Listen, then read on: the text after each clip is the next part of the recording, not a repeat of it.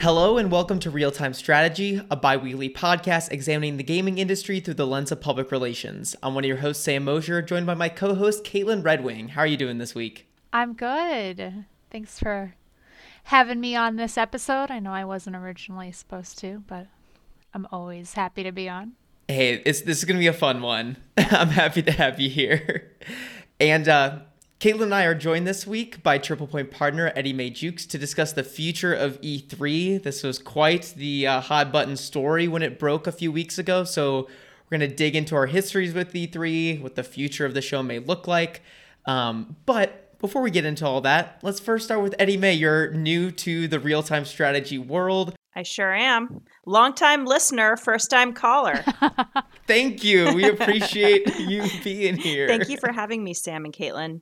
Um, so, I'm a partner with TriplePoint, have been with the agency for a very, very long time, um, back starting when we were Conky Communications, and um, have really seen so much change in the video game industry, which has been um, incredibly fun just to watch um, the transformation through various console cycles, through mobile becoming a thing that anyone actually cared about, to digital distribution, of course, and um, really everything in between. So, taking a look back at the history of E3 just to refresh my uh, memory was was kind of fun, just to have that walk down memory lane.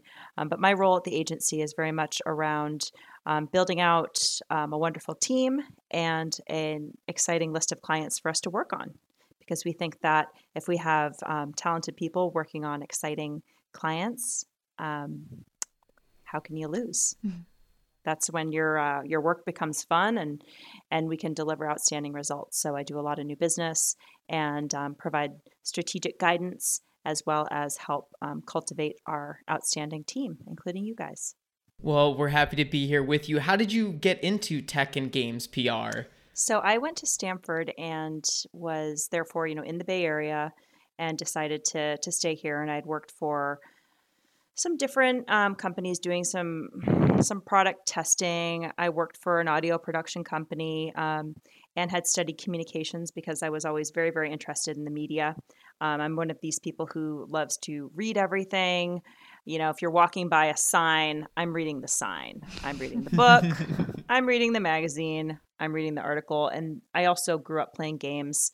Um, my sisters and I always had the latest consoles, grew up in the era of, you know, of Nintendo and um, had the Sega consoles and would just spend a lot of our free time, you know, playing games. So it, as with you guys and anybody who's who's growing up and is probably over or let's say under the age of even you know 45 years old at this point games have been a part of mainstream media and so, being in the Bay Area, being interested in technology, um, games really made a lot of sense because at that point, um, the Bay Area was one of the centers of the universe for the games industry.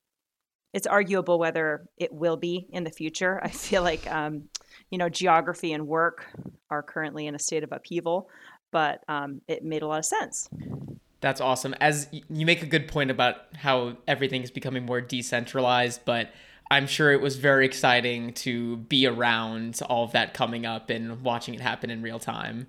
Oh yeah, I mean driving down the the 101 um, and seeing signs for gaming companies or driving into the city, you'd see the big Sega neon sign in San Francisco. That was always just like I don't know, it was really exciting for me. So speaking of games, is there anything you're really into right now that you that you're playing and a fan of? Oh dear, you know, so I have a little baby, um, and right now I have just I have so many things on the list of everything that I want to do, and I don't have that much time. So when I get to play a game, I try to do something with my daughter, who's who's six, and um, you know we'll play we'll play games on the Switch. She's primarily interested in non-competitive games. So Animal Crossing is one of her favorites. Even something like Mario Kart, she doesn't like it because she can't fudge that she won. so she's too she likes to win she's everything. Too competitive, so she can't play competitive games. yeah, she's a trickster. So she has to be able to say that she won. And she's like, I would prefer a game where there's no winning. I'm like, sure, Sloan, fine. So oh, you can kind of c- copy that that concept to literally anything. Could be Candyland, could be spot it, anything. But um, you know, so I'm kind of in that family, young kids moment with games, and am looking forward to having a little bit more, you know, free time to to dive into more personal entertainment soon. Is there any like one game that comes out this year that you're hoping you have time to get to? That's a good question. I will let you guys know um, as a follow up to this, but I will return it with a question to you. What do you guys have on your list for this year that you think is the best game for for family that would be Mm. appropriate for for younger kids? That's coming out or that's like already out? Yeah, or or just I don't know, that's something that's your favorite current game or coming out soon in 2022 that's good to play with little kids because I've been playing um, some some Quest 2 titles and none of that's really accessible for her. So Right. I don't know. It's harder because she's like, I want to play too. I'm like, I'm afraid you're going to break everything. I can't imagine growing up with VR now that you say that. That's a whole other topic of conversation, but yeah. That's actually Yeah. funny. We shared it, I think, on Slack, but one of our clients was on HGTV because they were like renovating a home and their son was there and he had a VR headset and they're like, What are you doing? And he's like, Playing Job Simulator. He's like, I'm making hot dogs. It's like, what a funny thing to hear come out of a child's mouth. Like, has this well, VR yeah, no, she, so we have this, I have the simulator games and she's like, I don't, and I was, I showed her a video because I'm like, you can't really play, but I'll show you what this is about. And she's like, do you have to actually do all of those things? I said, yeah, you do. And she's like, I don't like that. That's not a game. In terms of games coming out this year that I'm excited for that are good for families, uh, it what's exciting for me is because it ties back all the way to a game I used to play growing up with family all the time. Uh, Lego Star Wars: The Skywalker oh, yeah. Saga. Ooh. I played that pick. on the couch with my brother uh, way back when it was, you know the, it, it was the prequel, the original Lego Star Wars games, uh, and so those that series has always been really accessible. Usually just two player, but um, I'm I'm very excited for that one. Yeah, no, I love those games too. That's a great suggestion. I'm wondering if, because I love this game and it's kind of competitive, but you're not like playing against people, but overcooked. Oh, yeah. That's another good, yeah. Yeah, that's Cooperative. It's cooperative. yes. So really, the only would one you have to be upset at is yourself if you don't get the score you wanted.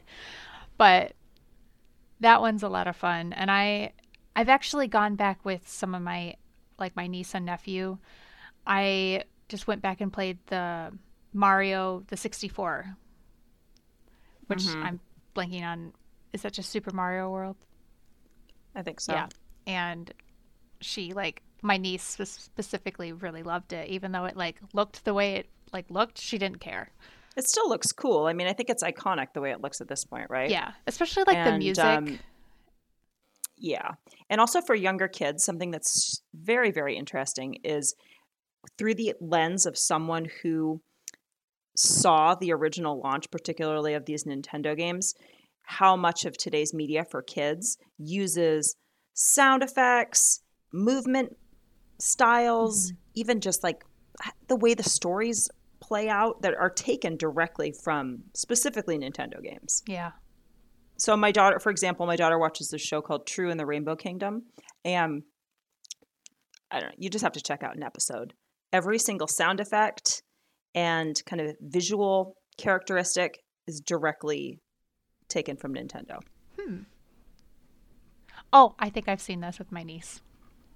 yeah, Yeah. so that it's very it's it's going to be familiar to kids Yeah. even if it looks not current generation graphics right Yeah. Has she played um Untitled Goose Game? no I feel like as a kid I just would have loved going around honking like as a goose. it's also a lot of like phys- it's physical comedy which really works for the younger audience too Yeah. One last question, Eddiemae, before we move on to our main topic. What is your favorite game of all time? Okay, so this sounds simple, but I really, really like Monument Valley.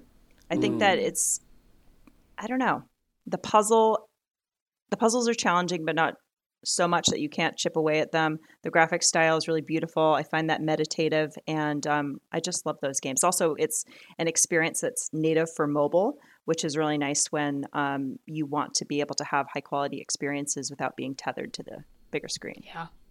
I'm a big fan of. I think that's on Apple Arcade because I'm pretty sure that's Mm-hmm. where I played it through. But I'm a big fan of the Apple Arcade games. Yeah, and it's funny to name a mobile game, but I think that mobile has a lot of really compelling content. So Absolutely, that's a really cool pick because not many. I was gonna say that exact th- thing. A, a favorite game being on mobile is not very common, but totally, especially Monument Valley, such a beautiful game, and I think an art style that's still not seen in many other titles. yeah, for sure. Yeah, I would say like one of my favorite games last year. I, I can't even tell you how many hours I put into it, but it's just Pinball Wizard. I, mm-hmm. Like just a simple Apple Arcade game, but I was addicted to it, and it was nice to just be able to like open it on my iPad and not have to like be sitting at with a TV or my computer screen. Yeah, no, for sure. I mean, some of those mechanics are so classic that they're just going to they're going to extend for generations and generations. So mm-hmm. something like Tetris, for example, right? You can bring that to so many different types of experiences, and I'm still going to love it. Mm-hmm.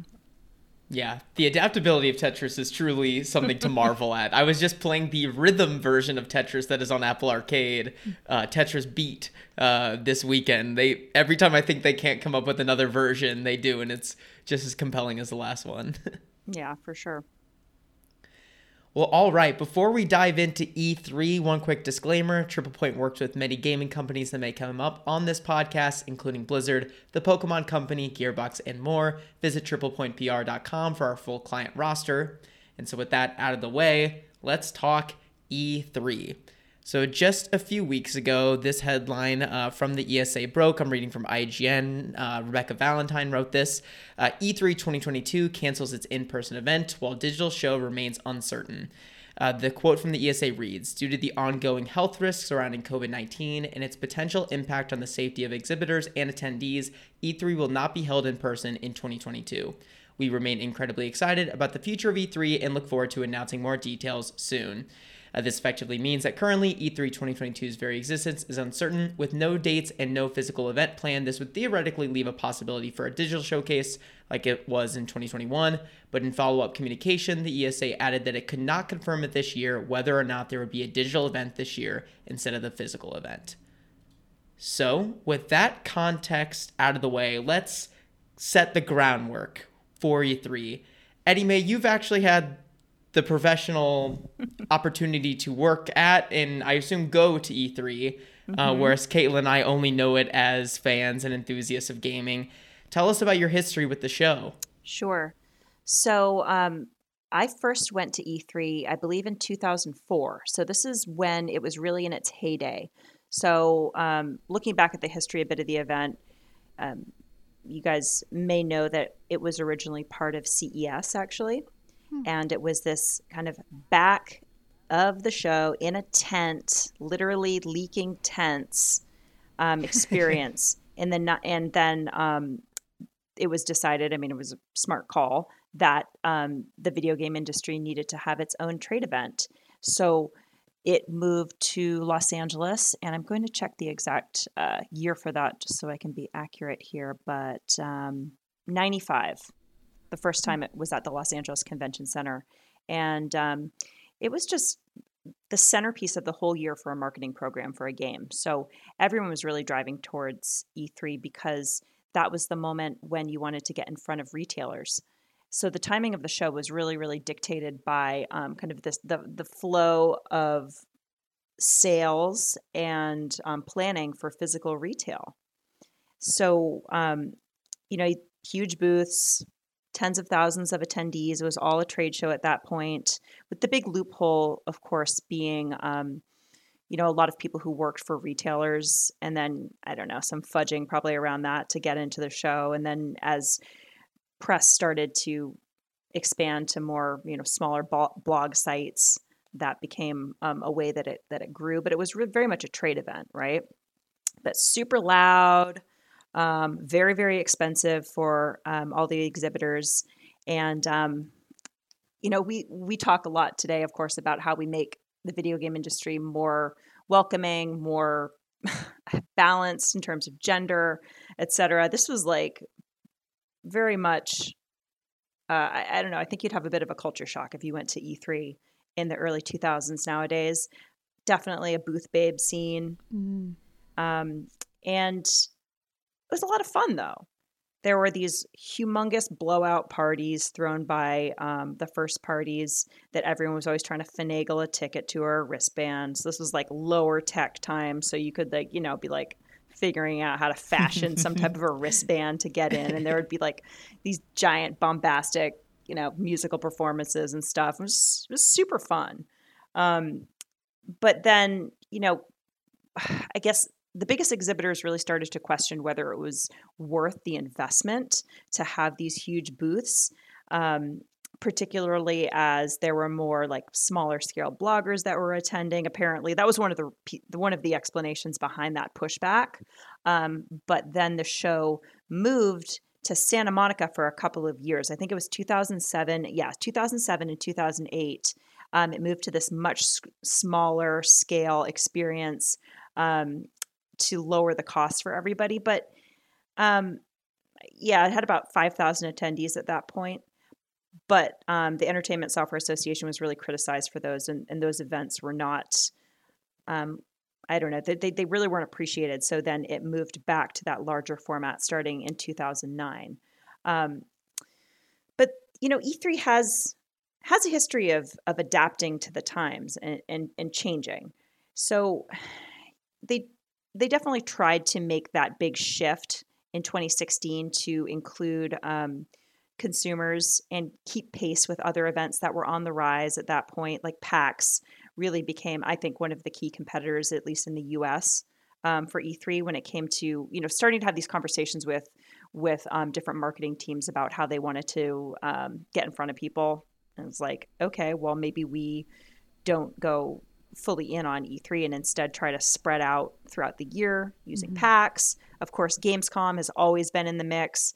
But um, just over time, like as the industry has evolved away from physical retail, that big anchor point of E3 in the summer to get in front of retailers, obviously, like the it just dissolved. Yeah in terms of the, the necessity to really be there. And then, of course, alongside of everyone's ability to now have their own presence online and get in front of their own communities um, using streaming events too.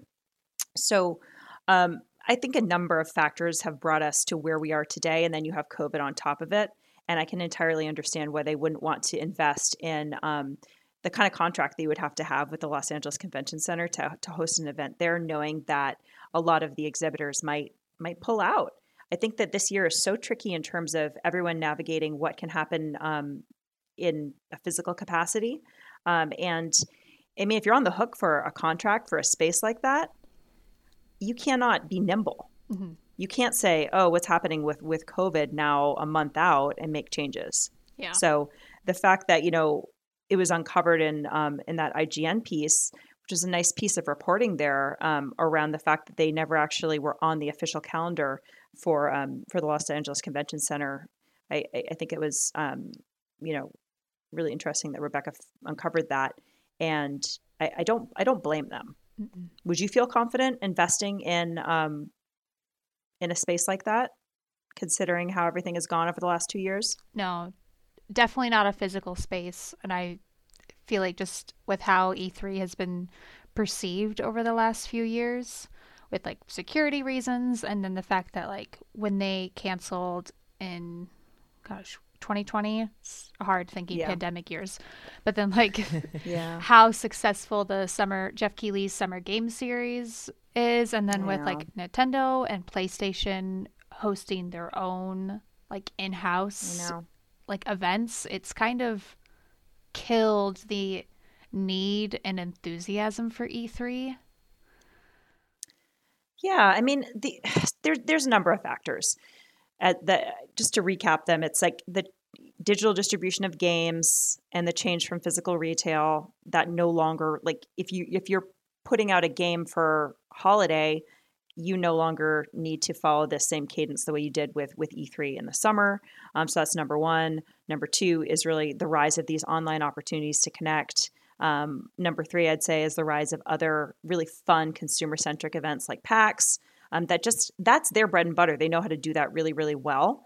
Um, so it's a lot harder for a trade event to then transition into creating a similar experience. It's just not how they've been built from the ground up. So I think that they've had interesting ideas on how to do it, but it's really it's tough. Mm-hmm. It's a huge event. How do you t- turn that ship around? Um, and then you know finally COVID. So here we are, and um, the question of whether or not this is something that could be reinvigorated would we might see again in the future i mean i sincerely hope so mm-hmm. there are really strong reasons for us to have um, a great trade organization behind the video game industry. Um, just in terms of the history of the esa it really um, came out of the need to um, create a create um, the credible self regulation system. So game ratings was one of the real like first real wins for and then and a need for being for the ESA, and then you also had um, a very big win from them in terms of um, the constitutional um, protection for for games and free speech. Okay, that that is the work of a trade organization, right? Mm-hmm. And so the original idea was then you also wanted to have um, an event to really um, have your tentpole moment for your industry. So absolutely there's a reason to continue to do this. Um, what form does it take? I don't know. I mean, I, I, think that's something that could be smaller and that really does go back to the trade might be the um, the right approach. If I were doing doing you know strategy around how to do that, I think you look at the landscape and you say, what are we best at, and um, that very well might be it. And there still is a hole for that. So you, of course, you have um, you have GDC, which I think has stepped up a lot of that, at least from um, a development standpoint, but now it's kind of become the de facto trade event. Mm-hmm. So that's out there as well. But um, I don't know, it's exciting when there is the must attend event for an industry and everyone, not just in the United States, but globally, wants to be there to do business. You know that anybody that you're connecting with or that you know, they're going to be there mm-hmm. if they can. And um, that is exciting. So I would love for that spirit to continue and would love to attend that and be part of that. Um, and what does so then you go what do you differ how do you differentiate something like E3 from GDC? That's that that's a question yeah. to mull over and consider. I mean, I think GDC really excels in, of course, the education component of it. Um, and I think that a lot of developers invest their time and, of course, money. It's not cheap to go to to um, to learn from from others. Um, and E3 is never I mean, there have been uh, attempts at doing some education. I think that was part of an earlier um, part of E3, but um, I don't know. I'd like to see what they do, though. What do you guys think? Do you do you think that we need to have um, a trade event outside of GDC, and and what do you think it could be that would bring value to the industry in um, let's say it's 2023? It's weird to say these 20 these 20, 20 years.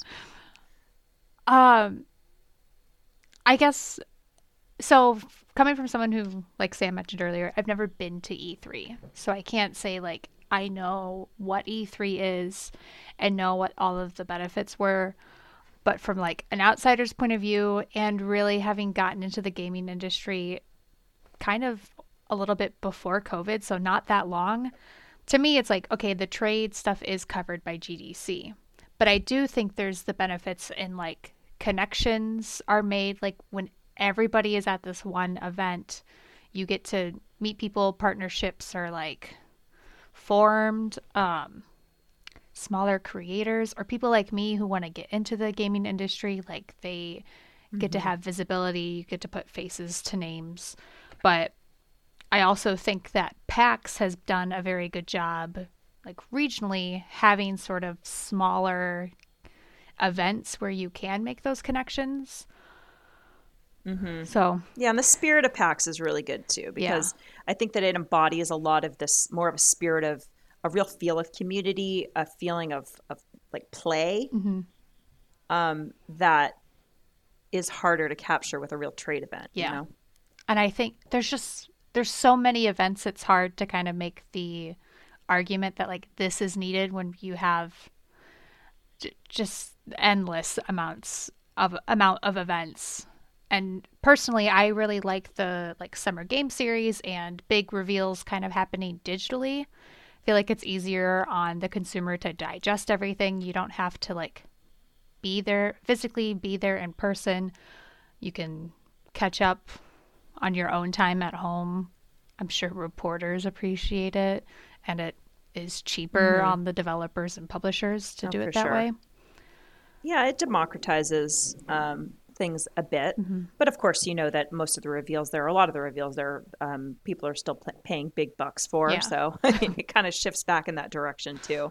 Um, but yeah, the world has changed so much, and um, it's time for E3 to change. I think that everyone agrees with that. Um, but yeah, I, I miss that the energy that was around it. It was the one moment of the year when, you know, your parents, your grandparents, whomever would say, "Oh, hey, I saw this thing about games on TV." That's when like legitimate broadcast coverage really hit the mainstream um, for for games, and um, you would see those those those big takeaways, and you really it the games industry broke through at that moment. Yeah. So that that is an argument, of course, for having this very concentrated um, time when everybody really comes together as a whole um, to break through. But um, you know, you can make the argument that hey, games have already broken through. Yeah, games are accepted now as one of the most you know the most profitable and exciting forms of entertainment. They um, are accepted as a a, a, a a medium of art at this point. So I don't know. Maybe E3 did did a lot of that work though. So regardless, you know, you gotta gotta give a lot of respect to E3 for where it helped take the the industry um, and you know just hope it has relevance in the future. Yeah. Something that um, oh, go ahead, Sam.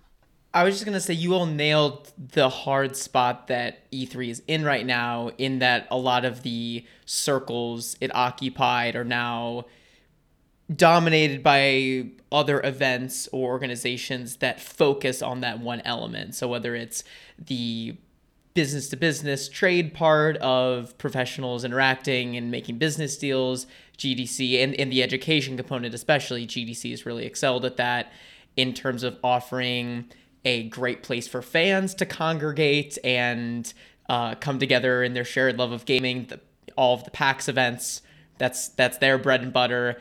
And then growing up, what I associated E3 with, big reveals, we now have Summer Game Fest and you know t- totally owned publisher showcases whether it's your nintendo directs ubisoft forwards playstation state of plays. Um, so it's it's hard with all that being not as uh you know with e3 to dominate those spaces. It makes it a lot harder. But i think like Eddiemae said that's what made e3 so special is because it was the place for uh, I don't want to speak it entirely all in the past tense because I think there's room for the ESA to carve out space for a big in-person industry event um, that happens once a year in the way that PAX is more regional and GDC is more mm-hmm. strictly education based. Uh, but it'll be tricky to figure out. What were you gonna say, Kaitlyn? So, what you're saying, and I like had this little light bulb moment. They're two entirely different things, but something that I found the Game Awards lacked was enough time for the actual awards. And there's so many like announcements. And I was mm. like this should be a like a multiple day event it almost feels like. It feels it's grown mm. like so much in the past few years just alone. And we have people who go to it globally.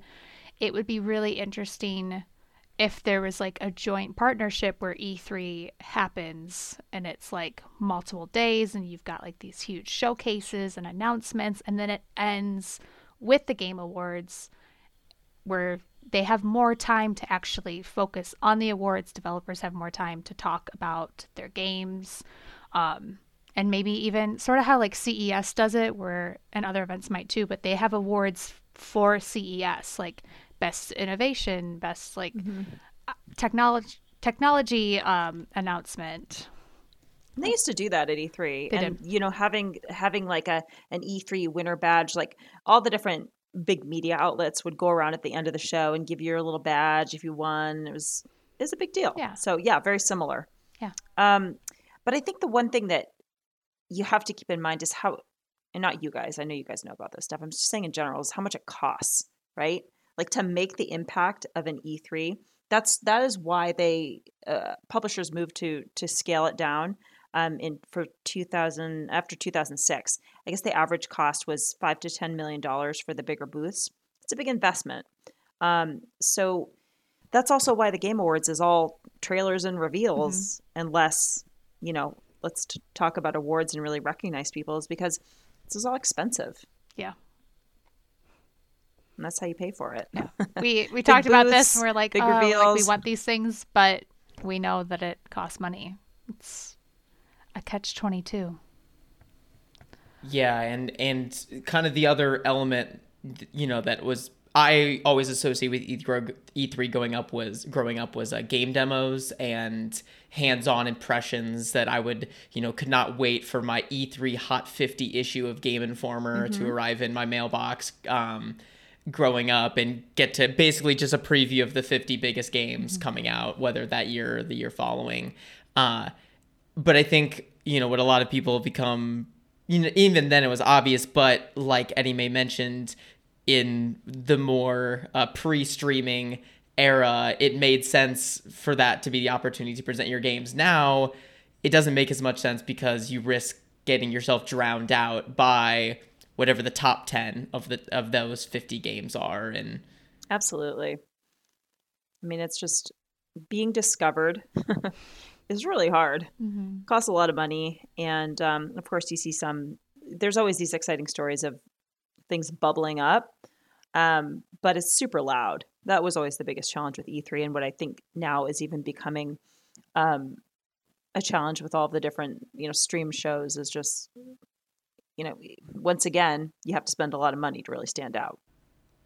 So as we kind of trying to you know as we're navigating the current problems that E3 faces, looking at what it can be in the future, one show I'm not nearly as familiar with, I think, because it's you know not hosted here in the states, is Gamescom. Mm-hmm. Eddiemae, what what is how would you compare the shows? What makes them similar? What makes them different?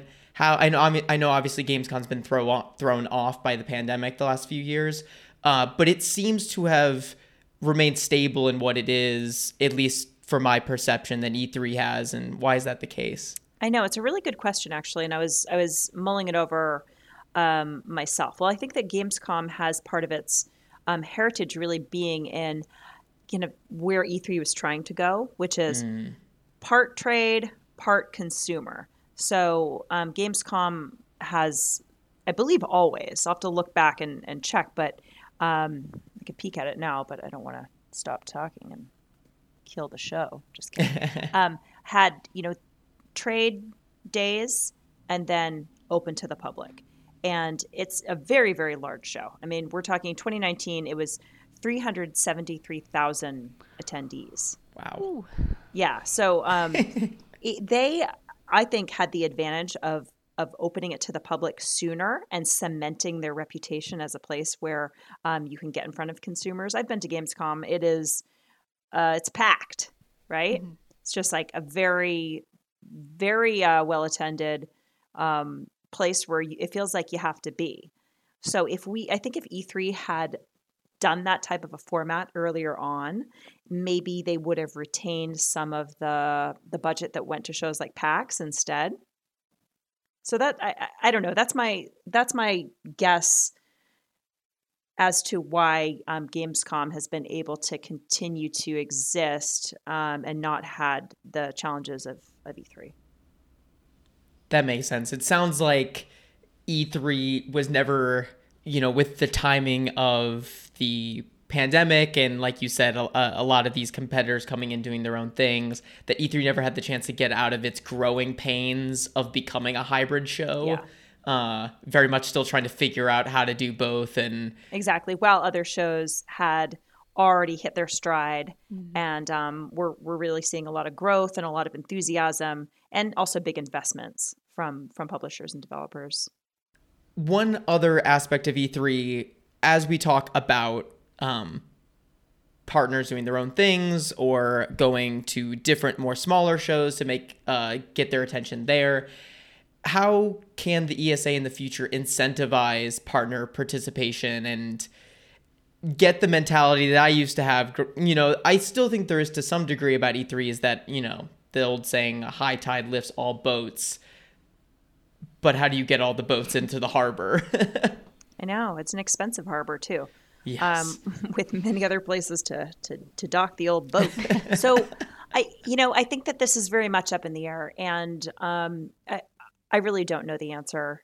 I think that the ESA needs to take a hard look at how they can provide something that is not being provided elsewhere, as we said, um, really what their differentiator is and um, the reason for being. And I would suggest that it has something to do more with the trade side.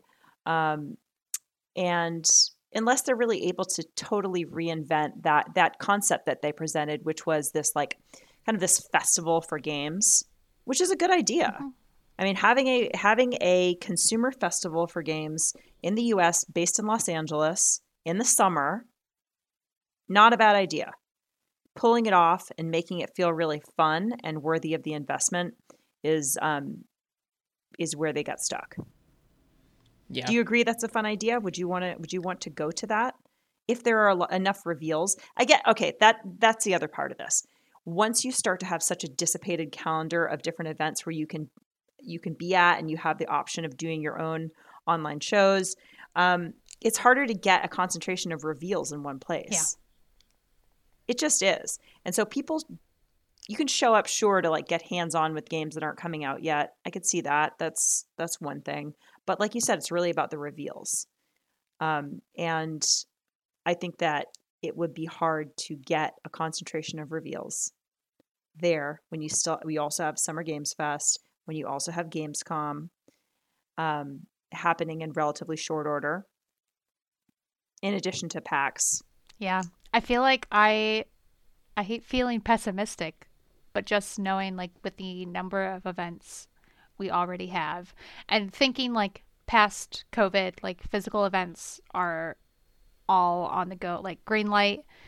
I adding a whole other show to like everybody's like, okay, we've got to go to PAX East and West and North, and you've got Gamescom and GDC, Mm-hmm. the Game Awards, and then it's it's hard to It's a lot. advocate for another large event. And like you said, a lot of these companies are premiering stuff elsewhere. Like you've got PlayStation who pulled out because they're like, hey, we're just gonna do our state of plays, and we can kind of control that.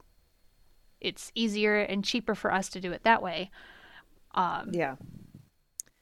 Absolutely.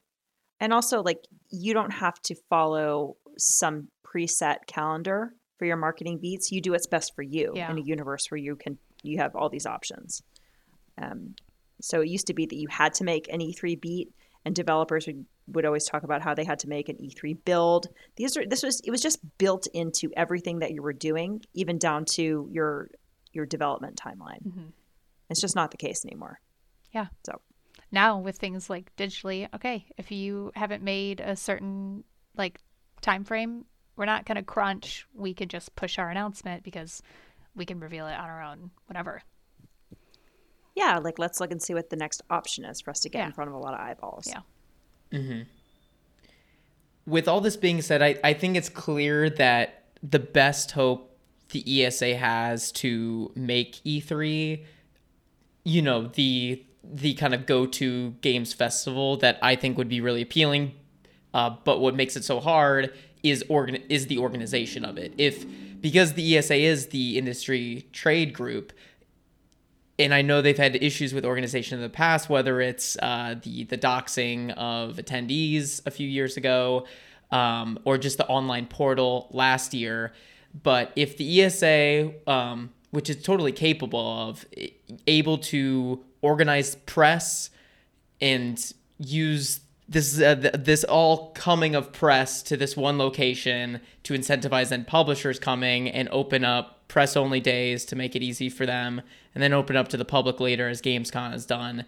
And While that is a, an organizational feat to tackle, I think uh, being able to pull that off is what would make E3 special.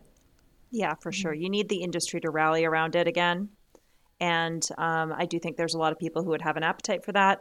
But um, it does come down to what, what the financial investment looks like and, and how you justify that among all these other places that are now becoming like must attend, must reveal, whatever you want to call it, kind of shows. Um, but yeah, it, it had something special. It means something to a lot of people in terms of putting the, the games industry on the map. Um, re- like like you said, using it as this opportunity to rise up, um, just general awareness at that one moment of the year, um, so you can really break through.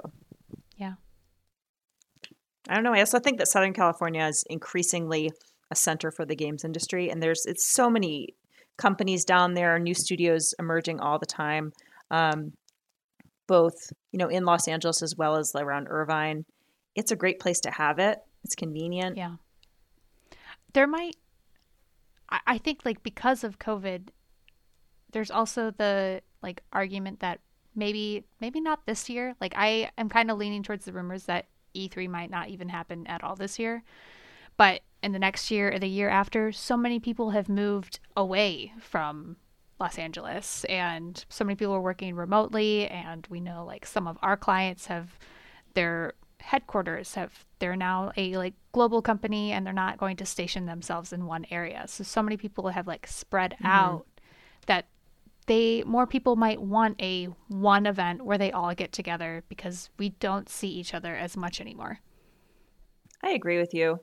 Um, on the one hand, I, I just I look at the world right now and I, I feel like so much is thoroughly up in the air in terms of how we're going to operate um, as as humans at work in all industries.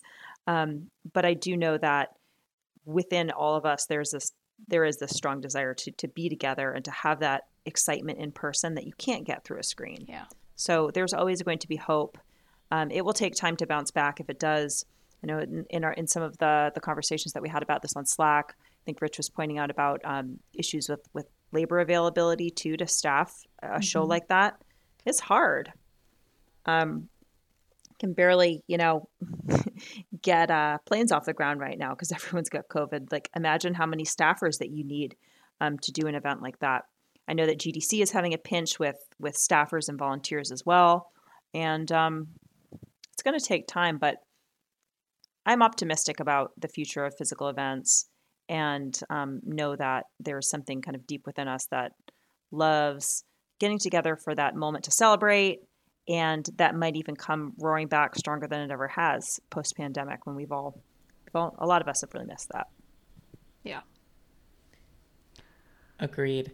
So, in closing, we've done a lot of talking about past, present, future of E3 but I thought it'd be fun to close with our personal past. Does anyone have a favorite E3 memory they would like to share? I imagine Mae has ones that are much more fun um, than Kaitlyn or I. Um, I think I shared I, I, I shared mine, which was just that general spirit of this like such a big like blowout event and party of with everything happening everywhere, everyone running around trying to like share access to get in and get to see what Sony was going to put on, et cetera. Like that, just that that spirit that um, was like it was an adventure, you know. And it's funny because that to me is very much a heyday in retrospect. But then you would talk to folks who had been to E3 starting even in the CES days, um, and they would talk about you know kind of how crazy it was back then too. which it's you know like taking a helicopter and it's in sketchy settings in Vegas and it's like a boys club and it sounded like just very uh, cowboy style, you know. Um, but there was just this like energy around it that is my one takeaway and just the fun of getting to know people that you worked with, like all the press that you would work with and um, I don't know. It was a party. It was great. You lost your voice. You were tired. I know that still happens at other shows too, but E3 was just your feet hurt a lot. oh, I bet. I so I haven't been to E3 and I had to look up the quote because I couldn't remember it exactly, but it was Reggie, I'm pretty sure it was the year they revealed the Nintendo DS. And he's like on mm-hmm. stage and he's like, My name is Reggie. I'm about kicking ass. I'm about taking names and we're about making games. and I just yeah. love it. Like, I could only imagine what the energy in the room was so when he said that. Oh, just what a Reggie thing to say. N- Nintendo has always had such fun showcases. I wasn't like uh, really following that closely at the time, but I've gone back and watched the reveal of Twilight Princess. I believe at E3 probably like 2004, 2005, Yeah. and they're like, uh, you know, this is after Wind Waker, which was cel Mm-hmm. shaded, and uh, you know, at the time people were kind of said it, it wasn't a more mature looking game. So when Twilight Princess gets revealed, looking like a true sequel to like Ocarina and Majora's Mask, y- you can see the video. There are like some people like on the verge of tears, like and and like I don't blame them. Like Zelda's a very like emotional thing for a, a lot of people who love games. So and then Shigeru Miyamoto comes out with the shield and the and the um the sword, the Master Sword. It's an extremely That was, I think that was 2004. Yeah, Yeah. I can imagine the I can't imagine the buzz in the like event center with people talking about that. I if they did that Oh, yeah. today for just a Twilight Princess remaster for the Switch, I would cry once more 'cause that is one of my favorite games. that would be amazing. The Nintendo Direct and Shigeru Miyamoto comes out with the sword and the shield and Just recreates that it. whole moment. Mm-hmm. Yeah, you know, it was it was a lot of fun. Yeah. And um, you know, fingers crossed that we can bring back some of that energy because nothing really does um, compare. But you know, the industry is has matured and evolved so much. So in some ways, it's like you know, hey, it's good that games are now more. I guess just dispersed and just part of our popular culture rather than having to just have this one special moment of the whole year. It's like, hey, isn't that when we do the game stuff? like June? no. It's just part of the entertainment landscape now, which is which is cool, Yeah. but also I would be excited to see a concentrated moment. Agreed. Yeah. Well, that has been this week's episode of Real Time Strategy. Eddiemae, thank you so much for joining us and bringing so much great E3 insight. Um, thanks for having me. I feel like there's about a million things to say about E3, and I wish that we had more time to talk about it because, you know, it's just it's really fun to look back to and see what were the big reveals of each of the years and just go on this like journey back. Um, so you could do that for hours and hours. It's I'm fun. writing it I hope down. somebody out there is. We might- I was just gonna say, yeah.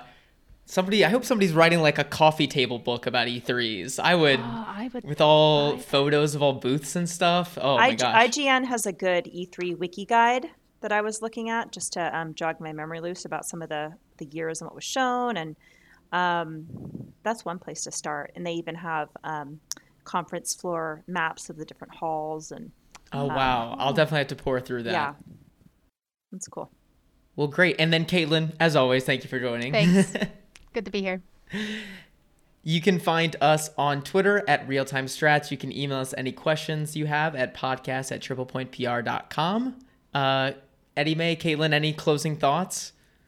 No, I just appreciate you guys doing this podcast. I think it's a lot of fun. And um, I hope to come back someday.